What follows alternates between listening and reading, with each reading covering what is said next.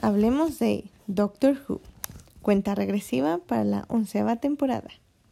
En esta ocasión hablaré de Midnight, el episodio 10 de la temporada 4. Midnight es un episodio muy interesante ya que es de las extrañas veces de Doctor Who donde básicamente es como un episodio muy barato. ¿A qué me refiero con esto? Bueno, pues es literalmente una locación con alrededor de unos seis actores y ya. El episodio básicamente transcurre en eso. Eh, la premisa, ¿qué sería? La premisa es básicamente eh, el infierno de Sartre. ¿A qué me refiero con esto? El infierno son los otros, es decir, las otras personas.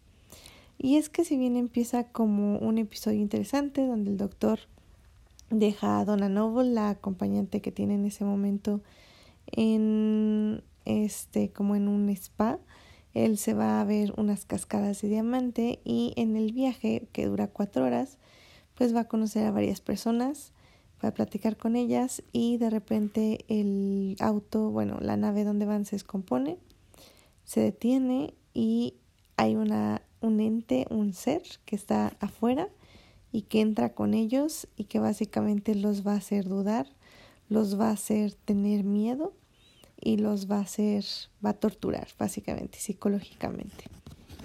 Y, y la tortura es, es espeluznante en el aspecto de que si bien el doctor está fascinado por esta nueva criatura y quiere ayudar a la persona a la que posee y quiere como pues que todo salga bien, las, el miedo de las personas no lo dejan actuar, más bien no dejan que él pueda hacer algo y es más, llega un punto que hasta imposibilitan como pues que él haga, él los pueda ayudar.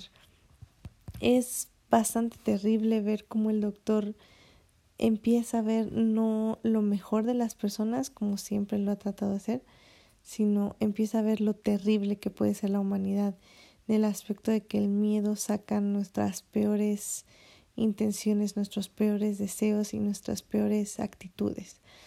El miedo como un arma es terrible y el episodio de Midnight lo demuestra una y otra y otra vez.